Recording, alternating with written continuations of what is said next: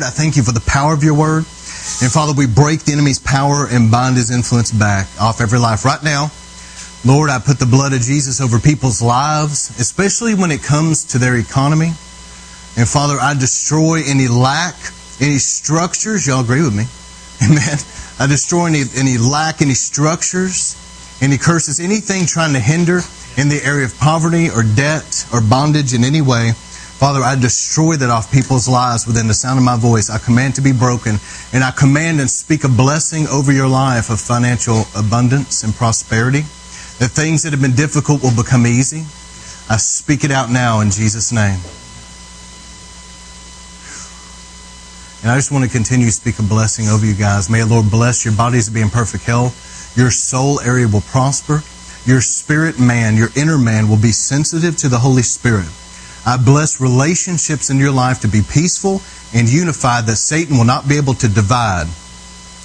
I bless you that your finances, individually and the finances of this ministry corporately, I speak over you multiplication. You will increase and always be more than enough to meet every need that arises, pay every bill on time, keep money in savings, and be a generous, cheerful giver. I bless you now in Jesus' mighty name.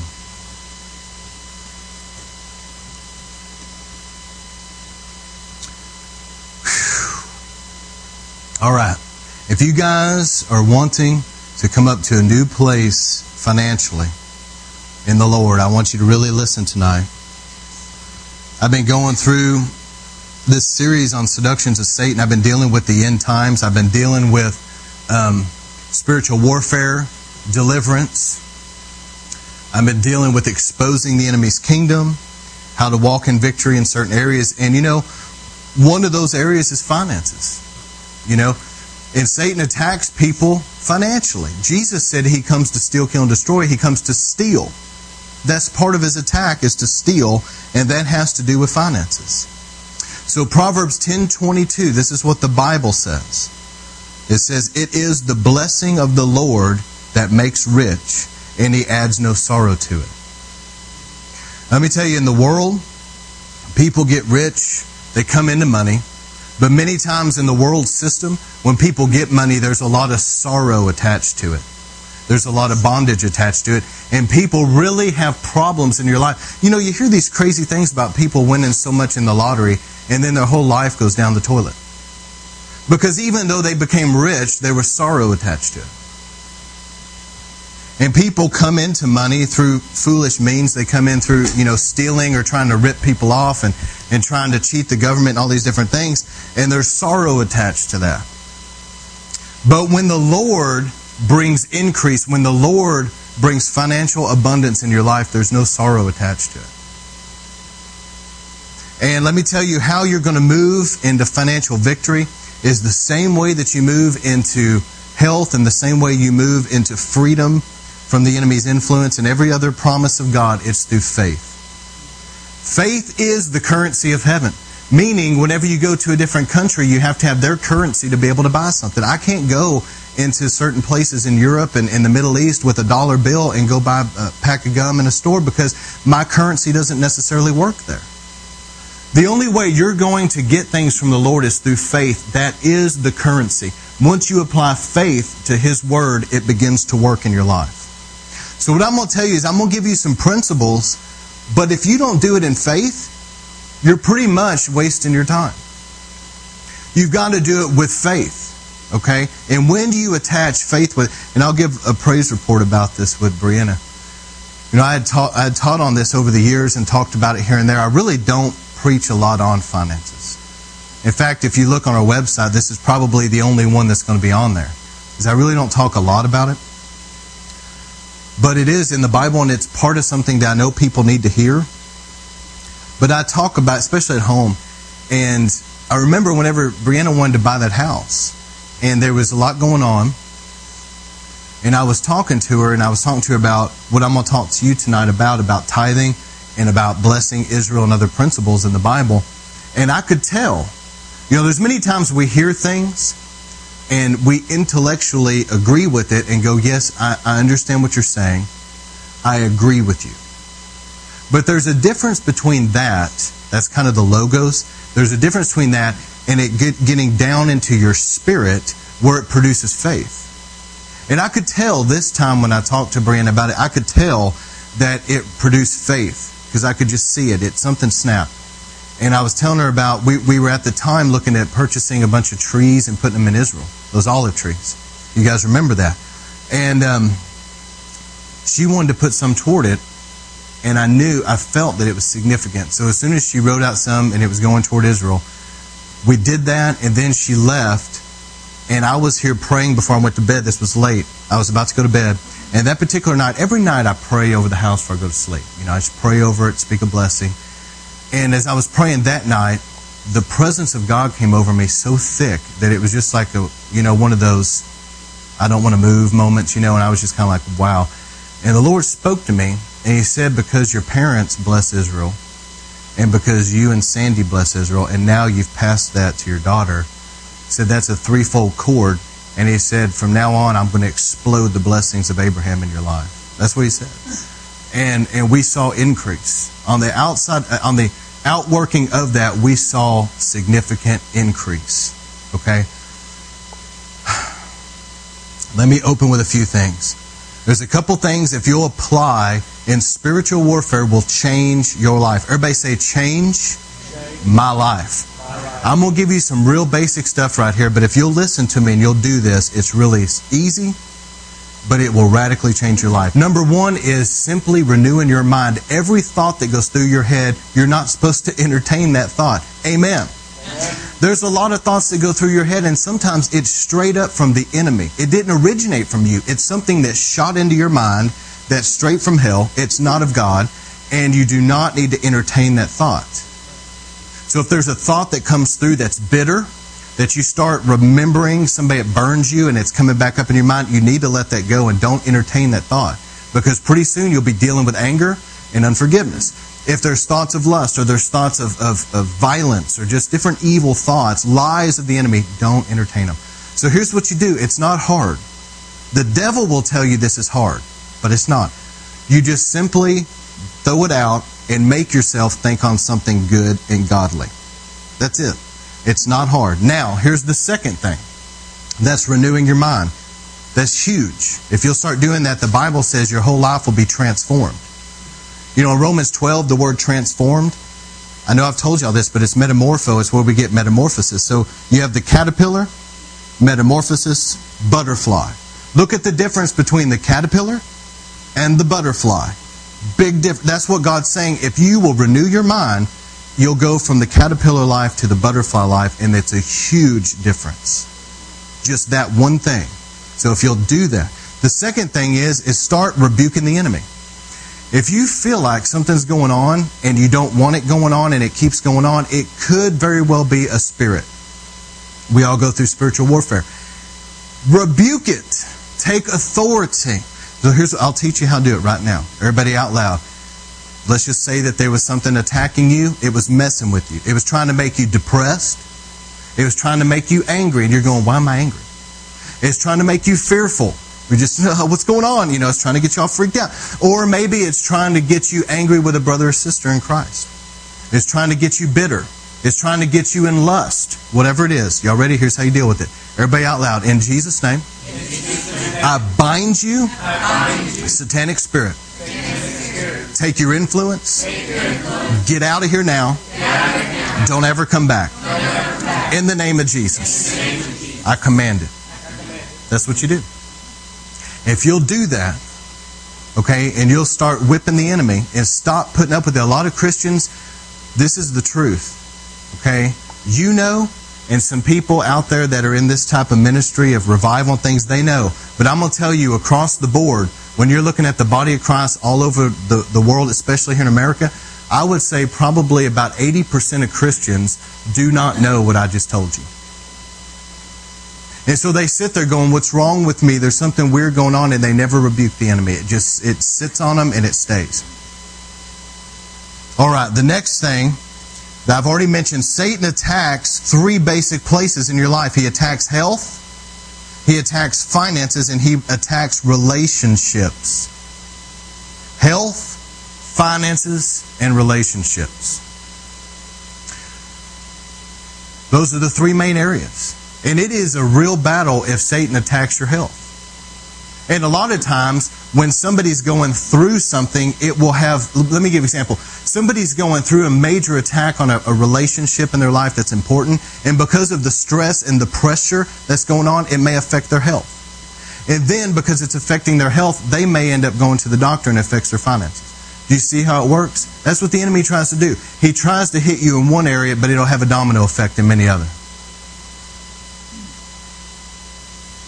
But let me show you something. I'm going to move off this and get straight into money. But you know about relationships. This is one of the most important things that we can have in our life is have good relationships. Okay? And Satan attacks relationships like nothing else. But listen to Matthew 18, 15, the wisdom of Jesus right here. He said, If your brother sin, or sister sins against you, go and point it out to him. Just between the two of you. If they listen to you, you've won your brother over. That right there alone. Go talk to people. That'll solve 90% of the problems. All right. Then he says, if they won't listen to you, take somebody with you and then try to talk to them. The other person can help, be a mediator. But if they still won't listen and they're continuing to be evil towards you or toward the whatever, he says to take it to the church. And if they refuse to listen even to the church, treat them as you would a pagan or a tax collector. But listen to this. Truly I tell you, whatever you bind on earth will be bound in heaven, and whatever you loose on earth will be loosed in heaven. Jesus is connecting relationship problems with spiritual warfare right here. Did you get that? He's saying there's going to be issues with your brothers and sisters, and whatever you bind on earth will be bound in heaven. So start binding the enemy, take authority over the enemy because he's the one that's behind it. Do you see what I'm saying? He's, he's trying to show you that this divisive, Satan knows that a kingdom divided can't stand. He's continually at work trying to divide God's people. And then Jesus goes on to say, I tell you, if two of you agree on earth about anything, it will be done for you by my Father in heaven. For where two or three gather in my name, I am in the midst of them. So he's saying that also pray about it.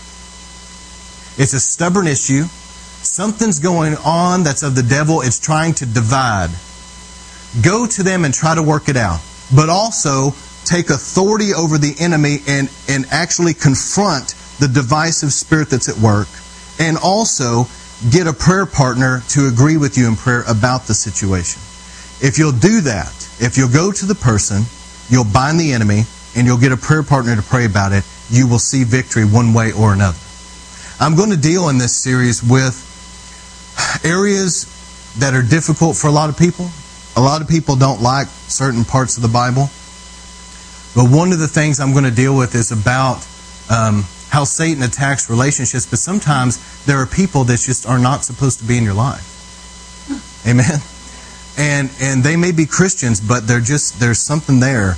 And the Bible talks about in Galatians, it says that there's he said something to the effect of, I'm not quoting, I'm paraphrasing. There's little wonder there's some divisions among you to determine who's right with God and who's not. That's what he said. That's what Paul said. And sometimes there's there's divisions among the body of Christ, and there's a reason for it. And not everybody is supposed to be in your life that's a Christian, okay? Now, I'm going to deal with some of that. But I really want to talk about finances. Let me say one more thing. When you're dealing with binding and loosing, in the Greek, to bind means to tie up. Just like you would tie up an evil spirit with a chain or tie him up with a rope, it actually binds them up. So when you take authority and you bind them, I want to give you a mental image of some little demon running around trying to cause problems.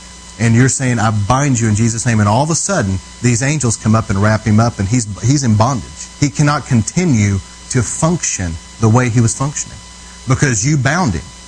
And you have authority to bind him. Jesus said in Luke 10 19, I give you authority over all the power of the enemy. Say all. all. That means all. And he said, You will trample on snakes and scorpions and overcome all the power of the enemy. Okay?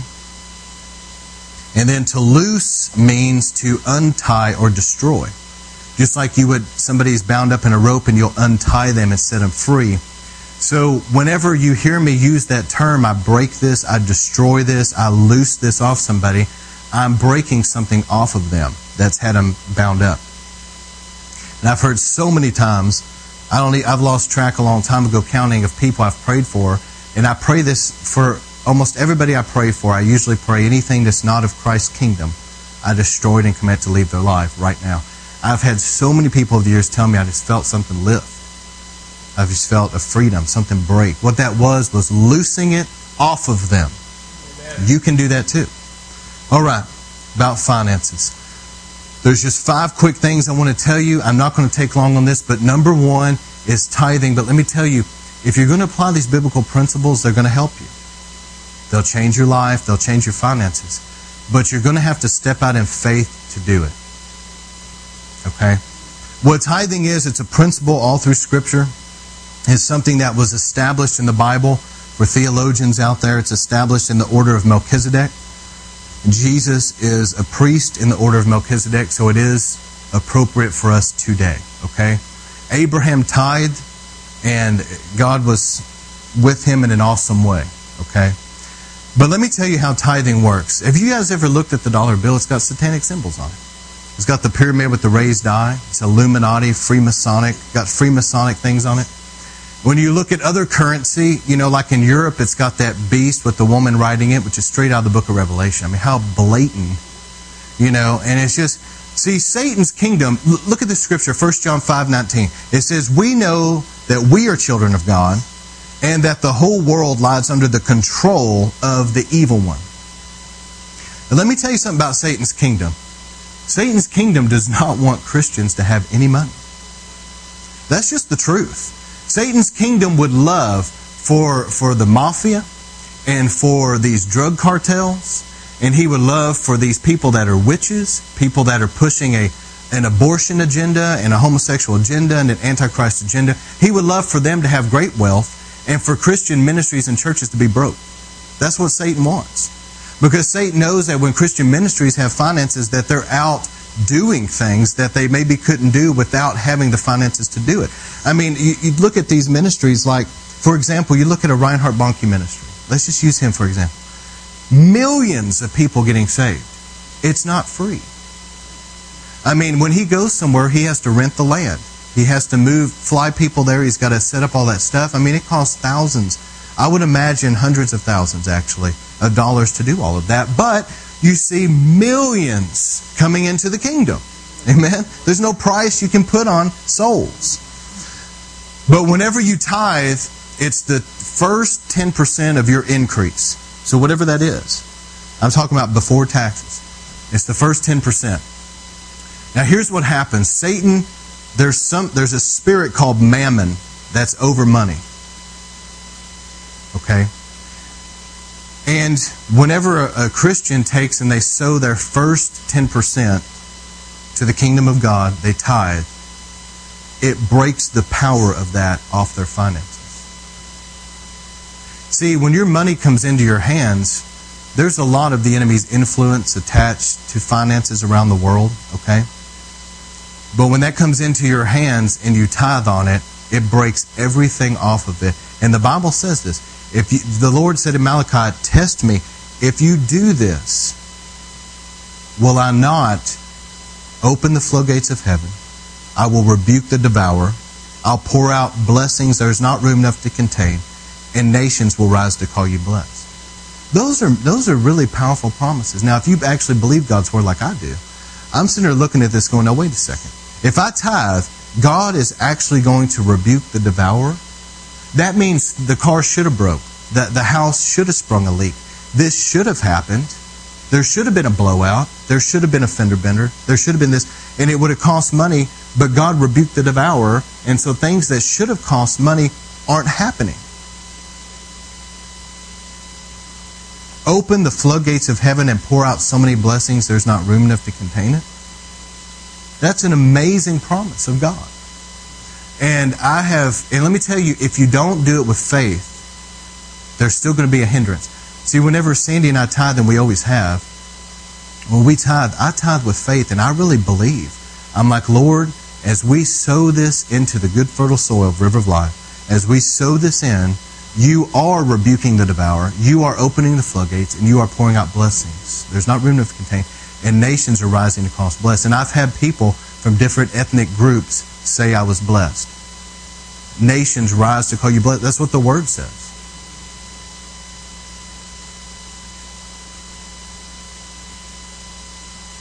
And there's a power in it, I'm telling you.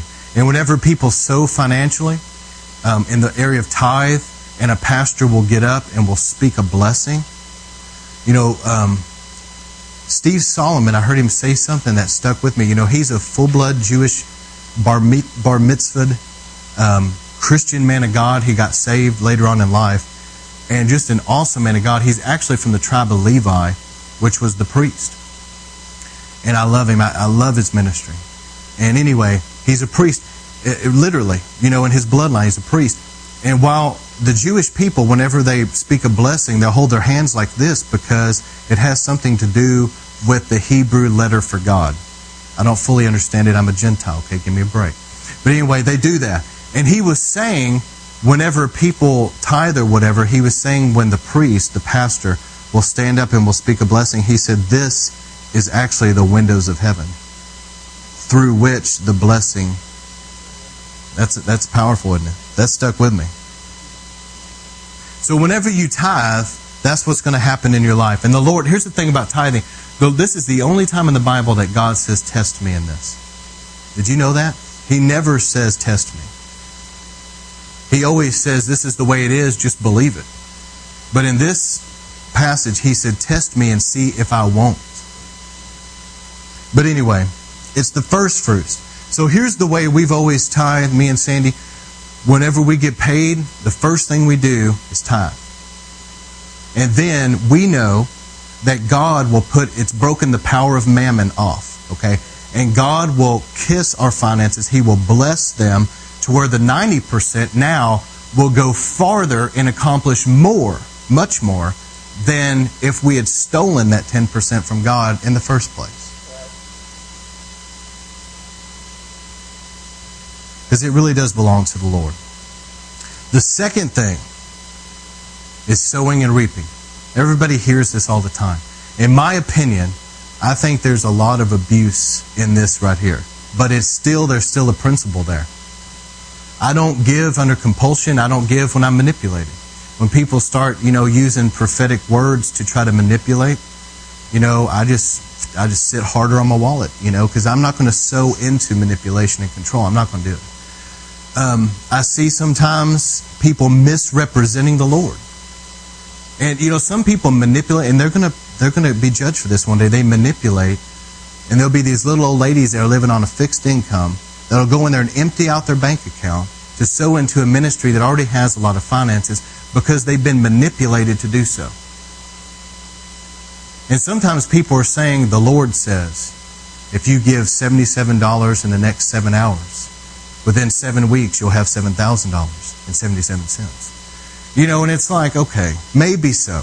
But here's how this works. If that's the case, God will tell me that.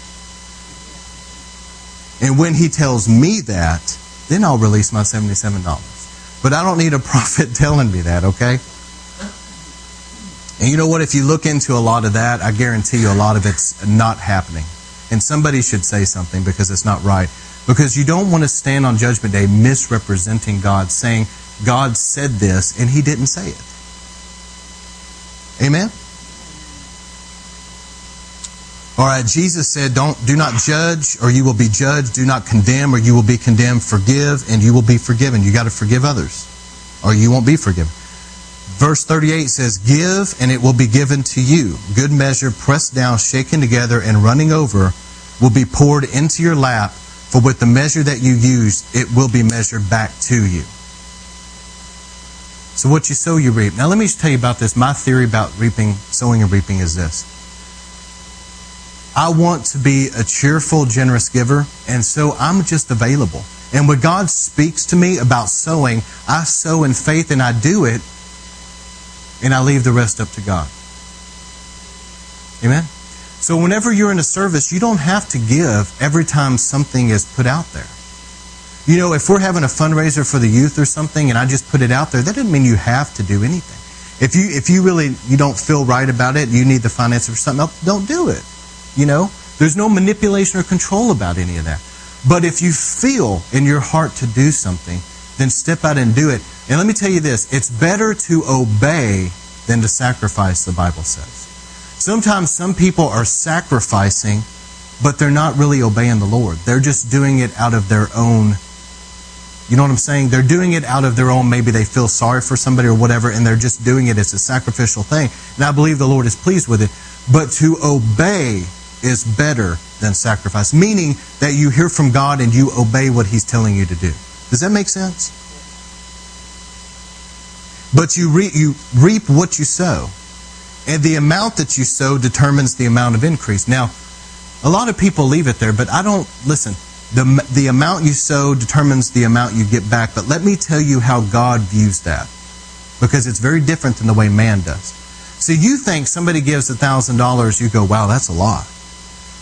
But if the person makes a quarter of a million dollars a year, that's not that much to them. Then you look at somebody over here and they give $10. When that person lives on a fixed income and they don't have anything and they give $10, that's a lot to them. And when God looks at it, he looks at the person that gave a thousand, he goes, Yeah, you know. But he looks at the widow's mite over here, the person that gave out sacrificially, and he goes, Wow. So don't ever judge it at the at, you know by what you see, because the Lord judges things a lot differently than we do.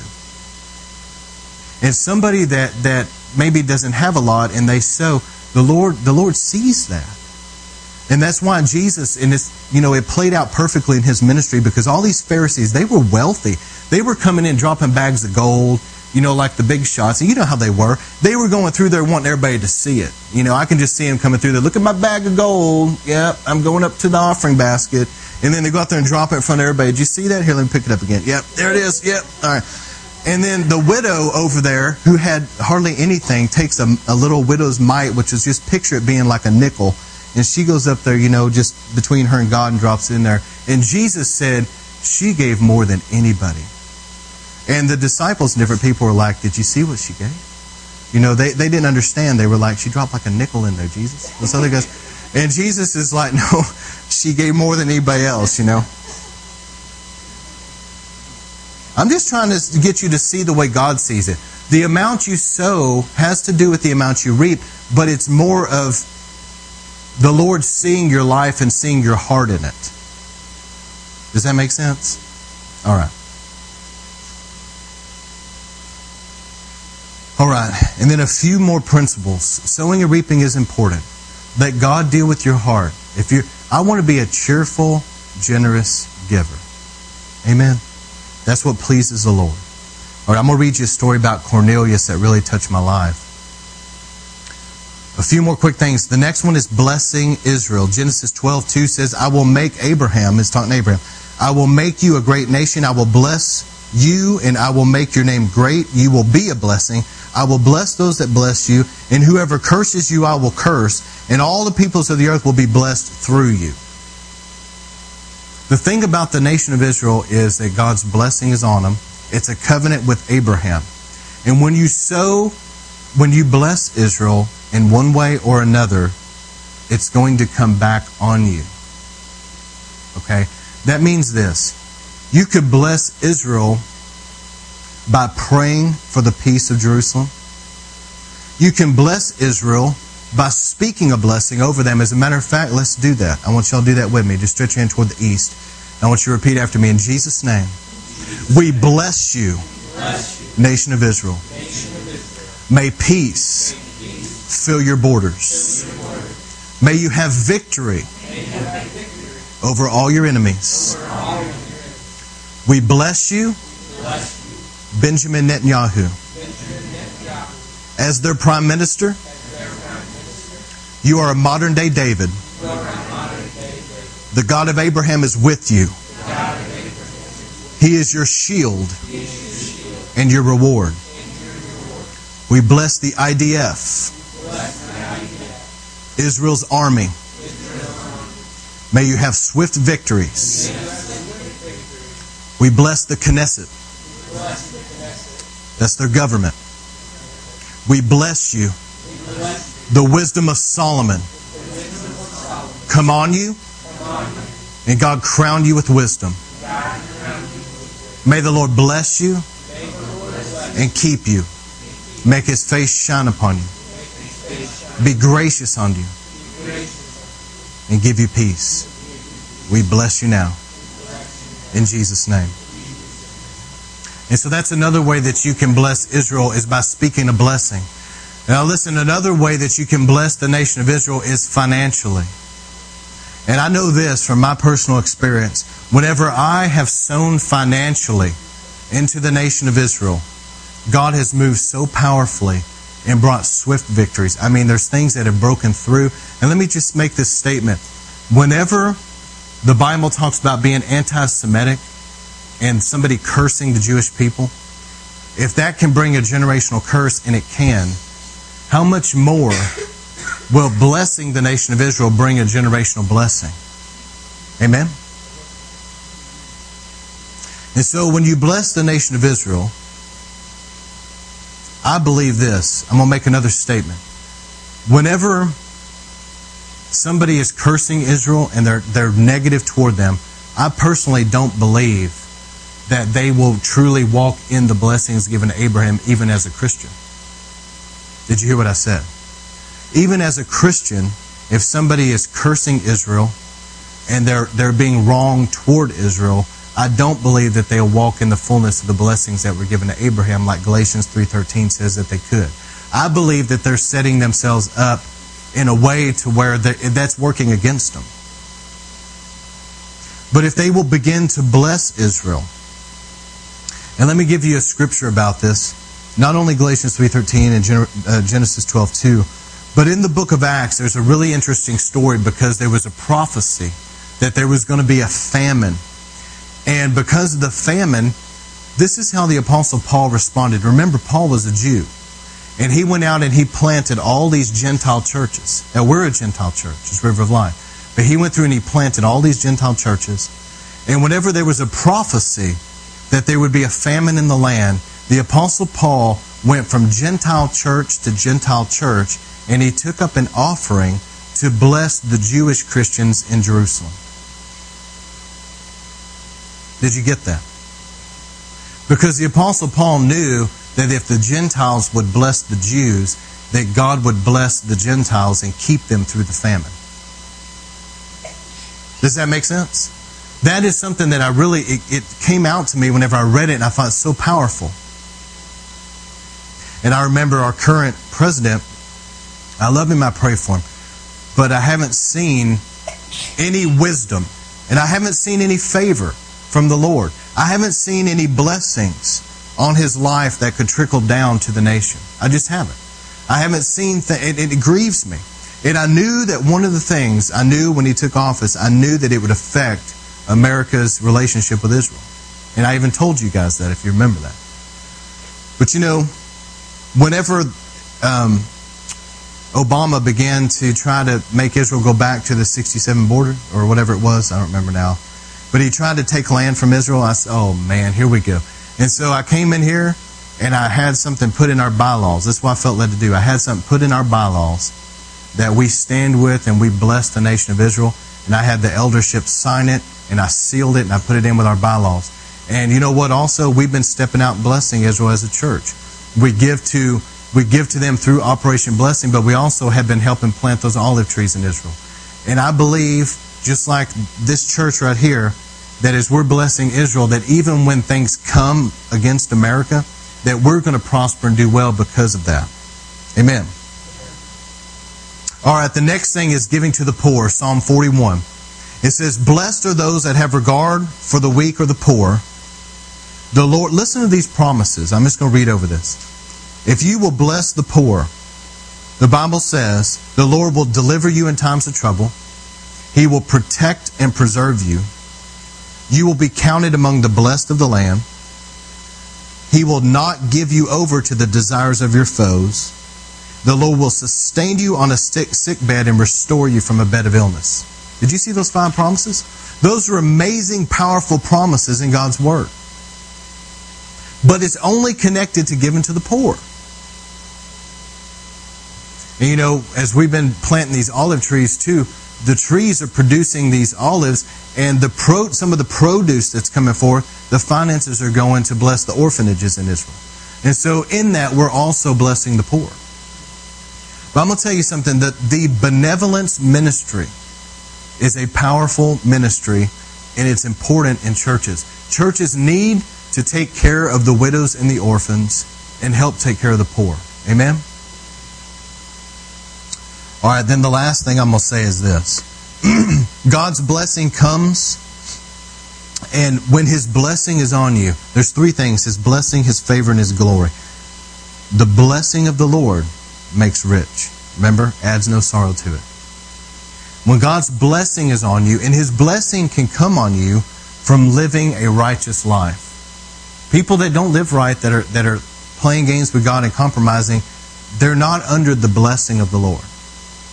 When people really truly sell out to the Lord and they're really living for Him wholeheartedly, they're under His blessing. And because of His blessing, finances start coming in for them. The second thing is His favor. His favor comes on people because they have a pure heart and they have right motives. Now that's important. You can be blessed but not necessarily favored. Because some people are living right and they're applying the word and so there's a blessing on them, but their motives are not right. There's a lot of ministries. It's like, well, what's good for my ministry? What's good for my ministry name? And there's all these evil motives in their heart about themselves. What's going to benefit me? What am I going to get out of this? How am I going to grow? How am I going to benefit? How am I going to get more money? And it's all this stuff in their heart, and their motives aren't right. And even though they may be blessed, they're not favored.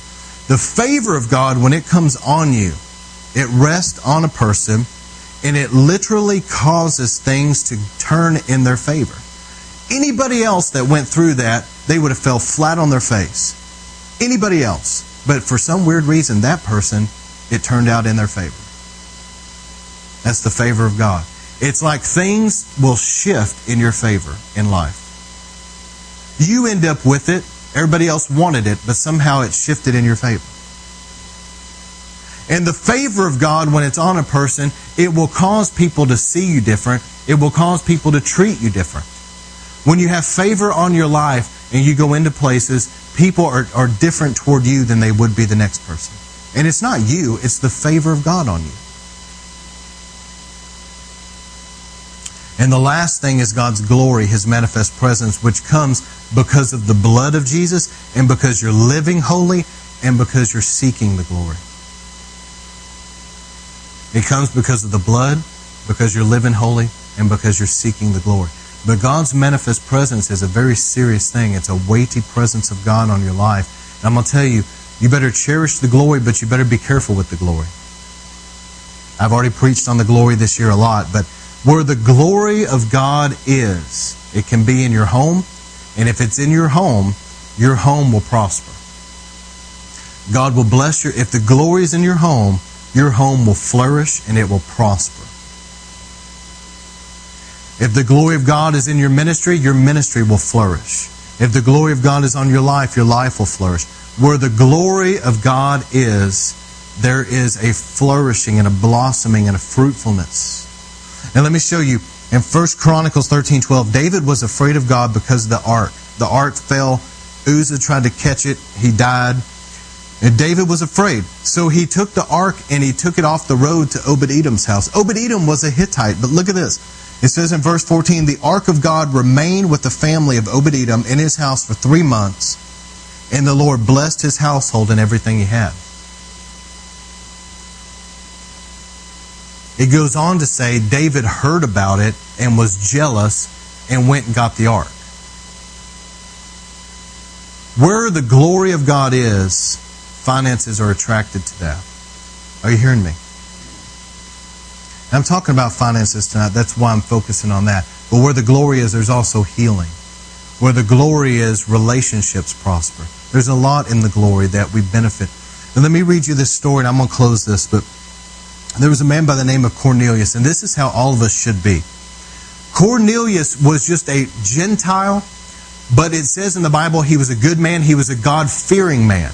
He was not a Christian, but he believed in the God of the Jews, and he was a good man. He, he, he wanted to do right before God. Okay? Now listen to this story.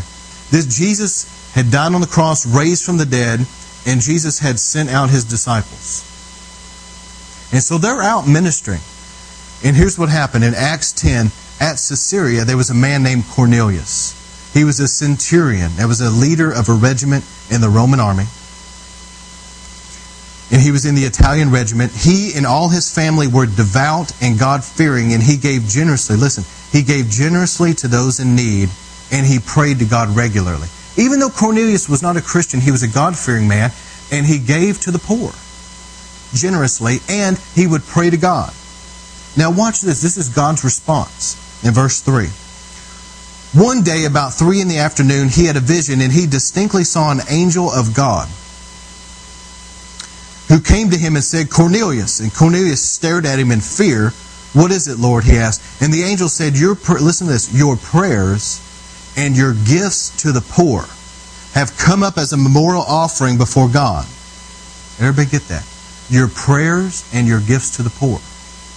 There was an angel showed up, man. The angel showed up and came to him and said, Your prayers and your gifts to the poor have gone up unto God as a memorial offering. And so he, the angel said, I was sent to you. Now, this is what the angel said. Now, send men to Joppa to bring back a man named Simon who is called Peter. He is he's staying with Simon the tanner, whose house is by the sea. And when the angel spoke to him at gone, Cornelius called two of his servants and a devout soldier who was one of his attendants and told them everything that had happened and sent them to Joppa. Can you imagine today in our military there being a, a devout man and he's a general, and he calls a couple of his guys and goes, I saw an angel. And he told me to go get this guy named Peter, okay? I can just see it. All right. About noon the following day, as the men were on their journey and approaching the city, Peter went up to the roof to pray. He became hungry and wanted something to eat. While the meal was being prepared, he fell into a trance. He saw heaven open and something like a large sheet being let down on the earth on the I'm sorry, by four corners, and it contained all kinds of four-footed animals as well as reptiles and birds. You got to understand, the Jewish people didn't eat pigs and they didn't eat reptiles. Okay? There were certain things that were unclean. The voice told Peter, kill and eat. And Peter says, Surely not, Lord. I have never eaten anything impure or unclean. And again, the voice told him a second time, Do not call anything impure that God has made clean. This happened three times, and immediately the sheet was taken back to heaven. While Peter was wondering about the vision, the men sent by Cornelius find, I'm sorry, found Simon's house and was stopped at the gate. And they called out asking if Simon, who was known as Peter, was staying there. And while Peter was still in the vision, the Spirit said to him, Simon, three men are looking for you. Get up and go downstairs and do not hesitate to go with them, for I have sent them. And Peter went down and said to the men, I'm the one you're looking for. Why have you come? And the men replied, We have come from Cornelius the centurion. He's a righteous and a God fearing man who is respected by all the Jewish people. A holy angel told him to come get you. Now, listen, this is amazing. I'm going to skip down. Peter goes there and he's going to minister. Go to verse 34. It says, Peter began to speak. He's preaching to the people. Now I realize, he said, how true it is that God does not show favoritism, but accepts from every nation those who fear him and do what is right. You know, that right there is important. God accepts everybody who fear him and do what's right. You know the message God sent to the people of Israel, announcing the good news of peace through Jesus Christ, who is Lord of all. You know what has happened throughout the province of Judea, beginning in Galilee after the baptism of John was preached, how God anointed Jesus of Nazareth with the Holy Spirit and power, and he went around doing good, healing all who were under the power of the devil because God was with him. We are witnesses of everything that he did in the country of the Jews and in Jerusalem. They killed him by hanging, hanging him on a cross, but God raised him from the dead on the third, third day and caused him to be seen. I'm sorry, they caused him to be seen by all the, not by all the people, but by witnesses whom God had already chosen, by us who ate and drank with him after he rose from the dead. He commanded us to preach to the people and to testify that He is the one whom God appointed as judge of the living and the dead. And all the prophets testify about Him that everyone who believes in Him receives forgiveness of sins through His, through his name. And then while Peter was still speaking these words, the Holy Spirit came on all who heard the message. The circumcised believers, the Jews who came with Peter, were astonished that the gift of the Holy Spirit had been poured out on the Gentiles for they heard him speaking in tongues and praising God. Do you realize that Cornelius was the window that God began to minister to the Gentile people? Do you realize that this was the first time that this happened? This is amazing. Cornelius was a God fearing man. He prayed to God. He gave generously to the poor. He found favor with God. And when it was time for God to take the gospel out of just the Jewish people to the Gentiles, he found Cornelius. And he said, I'm going to use him. And so, whenever Cornelius gathered all of his family and friends together and Peter preached to them, not only did they get saved, but the power of God fell on them. They were baptized in the Holy Spirit, just like on the day of Pentecost, and then they were all water baptized. Revival broke out. So, let me just say this our prayers and our alms to the poor are powerful before God. And I simply want to be, and I know you do, a generous, cheerful giver. I want to be faithful in my tithe. I'm going to tell you, the only way people are going to tithe is if they step out in faith to do it. Because a lot of times people have an attitude like, I'm afraid, I don't feel like we can make ends meet. And because of that, they, they, they live in fear instead of faith. Did you hear me? They live in fear instead of faith, and therefore they never see financial breakthrough. You have to live by faith. You don't go by how you feel. Sometimes feelings are the opposite. You don't go by how you feel. You don't go by how, what you see. You don't look at your, your checkbook and go, oh, I don't think I can tithe. No, that's going by what you see. You go by faith and say, I'm going to tithe and trust God, and God promises me that He will take care of the rest. I'm going to obey Him. He'll take care of the rest. Let me give you a healing story. Steve Solomon was just saying, I was listening to him. He had snapped his ankle, and he said, You know what? I'm going to believe God. And he said, Lord, by your stripes, you paid for my healing at the cross. And I'm asking you to heal this and let it be done. And he said he started walking on it in faith. He said for, for a couple days, he said there was a sharp pain. He said if he preached, there'd be no pain. But whenever he stopped preaching, there'd be a sharp pain, but he kept claiming it. He kept saying, I'm not going to go by how I feel. I'm not going to go by what it looks like.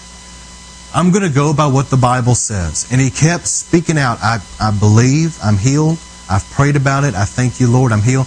And he kept walking on it until after several days, pow, it was done. He was healed. It had snapped. He said it felt like it was broken and it should, he, you know, and people were saying, well, why didn't you go to the doctor? He wanted to do it faith, you know, through faith. I believe there's going to come a time where in these last days Christians are going to be forced to live by faith. And if they don't know how, they're really going to suffer. All right. So we got to go by faith and not by what we see or what we feel and how things appear. Amen? All right, so here in a moment we're going to do something special for Easter, but I want you to remember this. Listen to me. I gave you last week the seven places Jesus shed his blood, and I want you to think about this. Number one, he sweated drops of blood in the Garden of Gethsemane. That was the power of rebellion being broken. That was not my will, but your will be done. And so now we have the ability to live a righteous life. Number two, he shed his blood at the whipping post. Now I want you to remember this. He shed his blood at the whipping post because by his stripes you were healed. He paid for your healing. He shed his blood on his brow with the crown of thorns that the power of poverty is broken so that you can live in prosperity. Did you get that? Remember where Adam was cursed that by the sweat of your brow you'll eat? That was poverty. That Jesus took the sweat of his brow was blood and he broke the power of that curse. And it says in 2 Corinthians 8 9, For you know the grace of the Lord Jesus Christ, that though he was rich, yet for your sake he became poor, so that by his poverty you might become rich. You see what I'm saying? He broke that. All right, then the next place was in his hands that we have authority and power in our hands to destroy the devil's works, and then his feet, that everywhere the soles of your feet tread, God will give you. He will crush Satan's kingdom under your feet. There's power in our hands, there's power in our feet, but Jesus paid for that. He shed blood from his side to purchase a bride, just like Eve. Adam, a rib was taken out of Adam's side. Jesus had his side pierced. He was purchasing a bride for himself. Also, when a woman gives birth, there's blood and water. Jesus was purchasing children for God. He was purchasing children. And then the last place Jesus shed his blood, he was bruised for our iniquity. We talked about iniquity, traveling down family lines. So here's what I want to do tonight. Some of you have maybe never seen this, or maybe you have, but I prayed about this. I'm going to go ahead and pray and stop recording. But Lord, I thank you in Jesus' name for sealing this. I bless everybody within the sound of my voice. You're going to walk in financial prosperity and abundance and victory. And Lord, I thank you for letting faith arise. Faith comes by hearing the word. That now we're going to stop living by how we see or what we feel or what we think in the natural, and we're going to live by the word of God, and we're going to obey the word and step out in faith. And we're going to move in faith, and we're going to start seeing miracles. Because when we sow not only our tithe, but when we give to the poor, or we bless Israel, or we feel led to give, that we do it with faith, knowing that it pleases God, but also that there's a power in it and there's promises that are connected to it. And Lord, we thank you for that now in the mighty name of Jesus.